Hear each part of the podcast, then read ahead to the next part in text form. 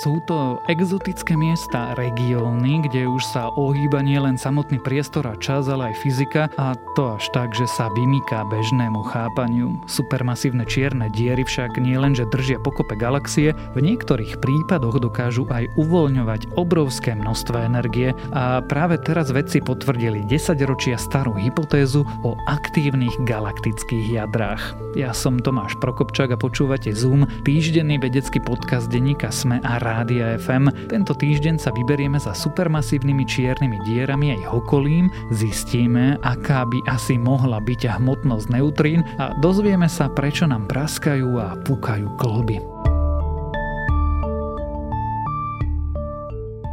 Jadrá aktívnych galaxií sú jedným z najjasnejších a najzáhadnejších objektov vo vesmíre. Poháňajú ich supermasívne čierne diery, ktoré pohlcujú obrovské množstva okolitého materiálu. Astronómovia z Európskeho južného observatória teraz potvrdili 30-ročnú predpoveď o tom, ako galaktické jadra vyzerajú. Ich výskum zverejnil vedecký časopis Nature. Obria špirálová galaxia Messier 77 sa nachádza 47 miliónov svetelných rokov od Zeme. Na oblohe by ste ju našli v súhvezdí Veľryba. Zo Zeme ju vidieť aj pomocou väčšieho amatérskeho teleskopu. Preto keď astronómovia na galaxiu namierili teleskop VLT, naskytol sa im naozaj detailný pohľad na jej aktívne jadro. Aktívne galaktické jadrá sú extrémne energetické vesmierne zdroje poháňané supermasívnymi čiernymi dierami. Nachádzajú sa iba v niektorých galaxiách. Napríklad naša Mliečna cesta nemá aktívne jadro, jej čierna diera totiž nehltá žiaden materiál. Aktívne diery oproti tomu požierajú obrovské množstva kozmického prachu a plynov. Popri tom sa z ich okolia uvoľňujú obrovské množstva energie a preto jadro môže žiariť viac ako hviezdy v celej galaxii.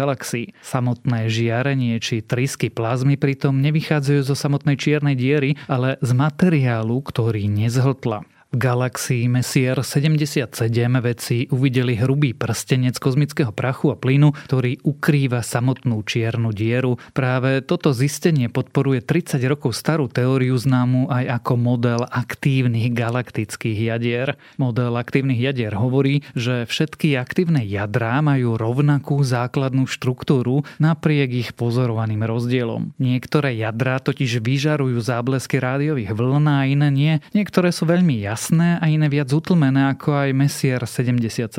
Podľa zjednoteného modelu majú všetky aktívne jadrá supermasívnu čiernu dieru, ktorú obklopuje hrubý prstenec prachu. Akýkoľvek sledovaný rozdiel medzi aktívnymi jadrami potom vyplýva z toho, ako je čierna diera a jej okolie naklonené vzhľadom na pozorovateľa zo Zeme. Prachový prstenec totiž môže zakrývať čiernu dieru tak, ako to dokázali vedci v prípade Messier 77. Dôkazy, ktoré podporujú zjednotený model, existovali aj predtým, ale astronómovia mali stále pochybnosti, či môže oblak prachu skutočne zakryť celú čiernu dieru. Nové zistenia však môžu pomôcť lepšie pochopiť aj históriu našej Mliečnej cesty.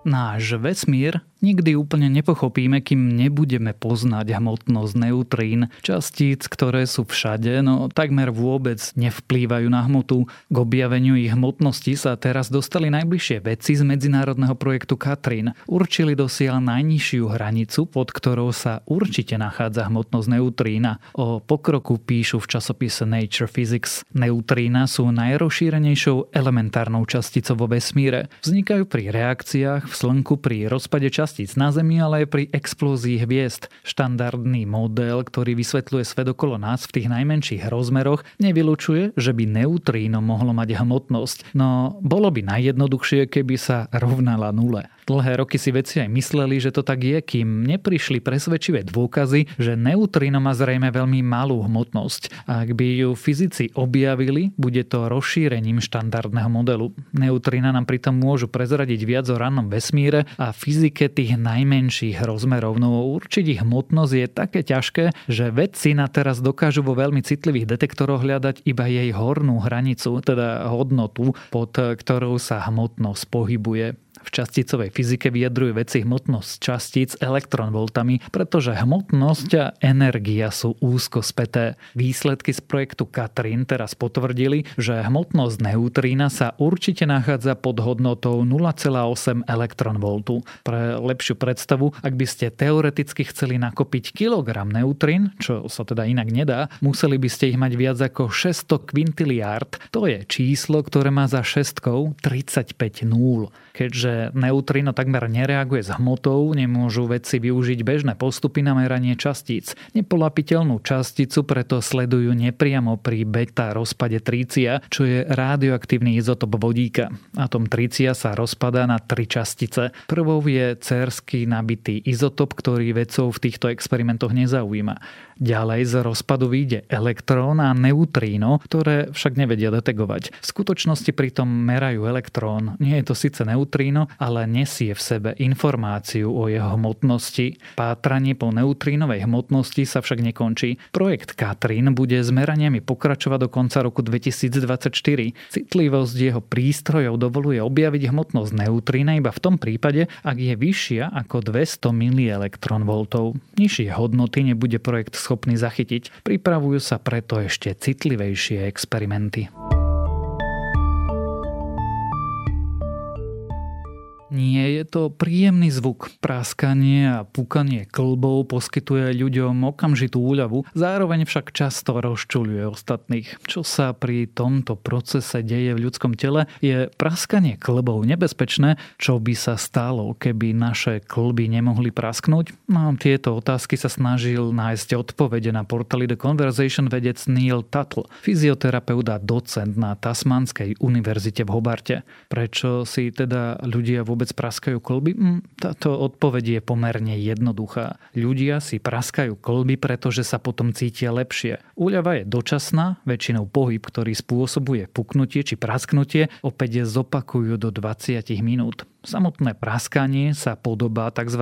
Pandikulácii. To je univerzálny typ stretchingu, ktorý robíme všetci, aj keď sme nečinní. Predpokladá sa, že pandikulácia má pozitívny vplyv na organizmus tým, že obnovuje a nastavuje štrukturálnu a funkčnú rovnováhu. V prípade praskajúcich spojov to však neplatí, čo ale spôsobuje ten hluk. Kĺb je pohyblivé spojenie dvoch alebo viacerých kostí, ktoré sa vnútri väzivového púzdra dotýkajú plochami pokrytými chrupavkou. Vnútro púzdra vystiela vrstva, ktorá má bohaté cievne a nervové zásobenie. Je dôležitá pre svoje regeneračné schopnosti a tiež preto, že produkuje väzkú tekutinu. Tá znižuje trenie a vyživuje chrupavku. Hladké vrstvy chrupky sú od seba v kĺbe oddelené tenkou vrstvou tekutiny. Keď človek rozťahuje kĺb, tlak v púzdre klesá. V určitom bode sa povrchy náhle oddelia a vytvorí sa bublina procesom známym ako kavitácia. Faktom ale je, že úplne nevieme, ktorá časť procesu presne spôsobuje ten zvuk. Môže to byť samotná bublina alebo aj pretrhnutie tekutého tesnenia medzi povrchmi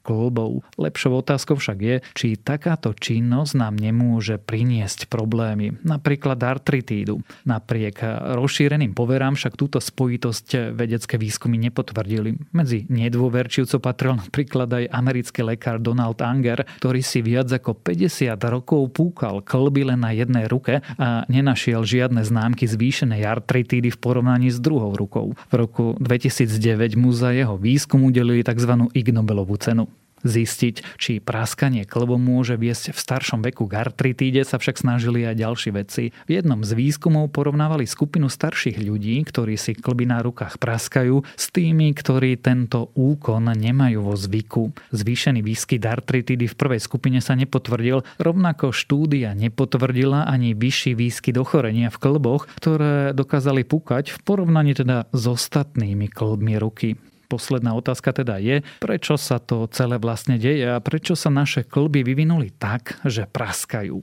Tu sa zase snažil zistiť kanadský výskumník Jerome Fryer, ktorý si pomohol simulovaným kĺbom. Uvažoval, či by schopnosť našich kĺbov pukať a praskať nemohla mať nejaký konkrétny účel. Keď boli simulované kĺby v štúdii naplnené normálnou vodou, povrchy kĺbov sa ľahko oddelili, čo vytváralo bubliny, ale nevyvolávalo to prasknutie. ale keď výskumníci upravili vodu tak, aby z nej odstranili všetky rozpustné plyny a mikroskopické bubliny, simulovaný klb fungoval skôr ako skutočný klb. Znamená to, že na oddelenie povrchov bola potrebná oveľa väčšia sila a až potom sa ozval praskavý zvuk. Na čo je to zistenie dobré, sa zatiaľ tak úplne nevie. Možno sa však domnievať, že ak je praskanie sprievodným javom faktu, že na oddelenie našich klbov treba veľkú silu, zároveň sa dozvedáme, že naše klby sú dobre chránené a sú stabilné.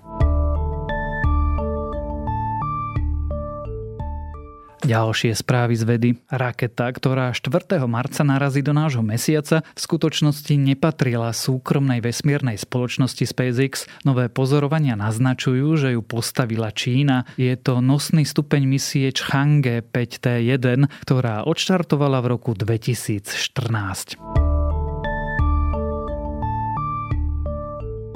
Vedci získali vzorky z najstaršieho ľadu na našej planéte. Vrtné jadra z Antarktídy by teraz mohli prezradiť, ako sa na našej planéte menili klimatické podmienky v priebehu posledných viac ako 1,5 milióna rokov.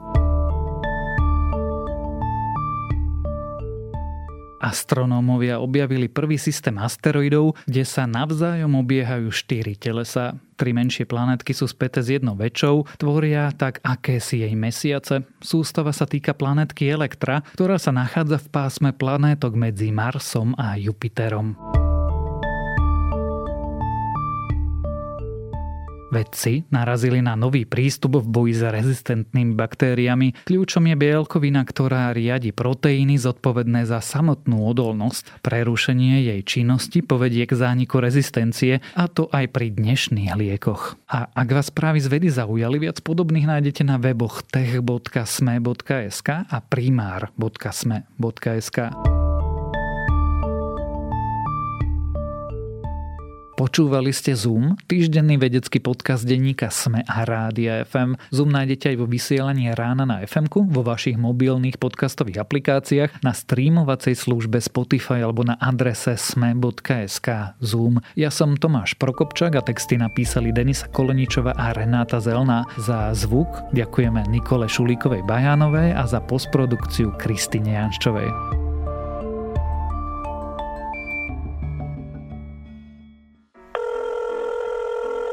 Dobrý deň. Dobrý deň, tu je Adam Blaško, ja moderujem satirický podcast Piatoček. Máte na chvíľku čas? Akože absolútne vôbec, hej.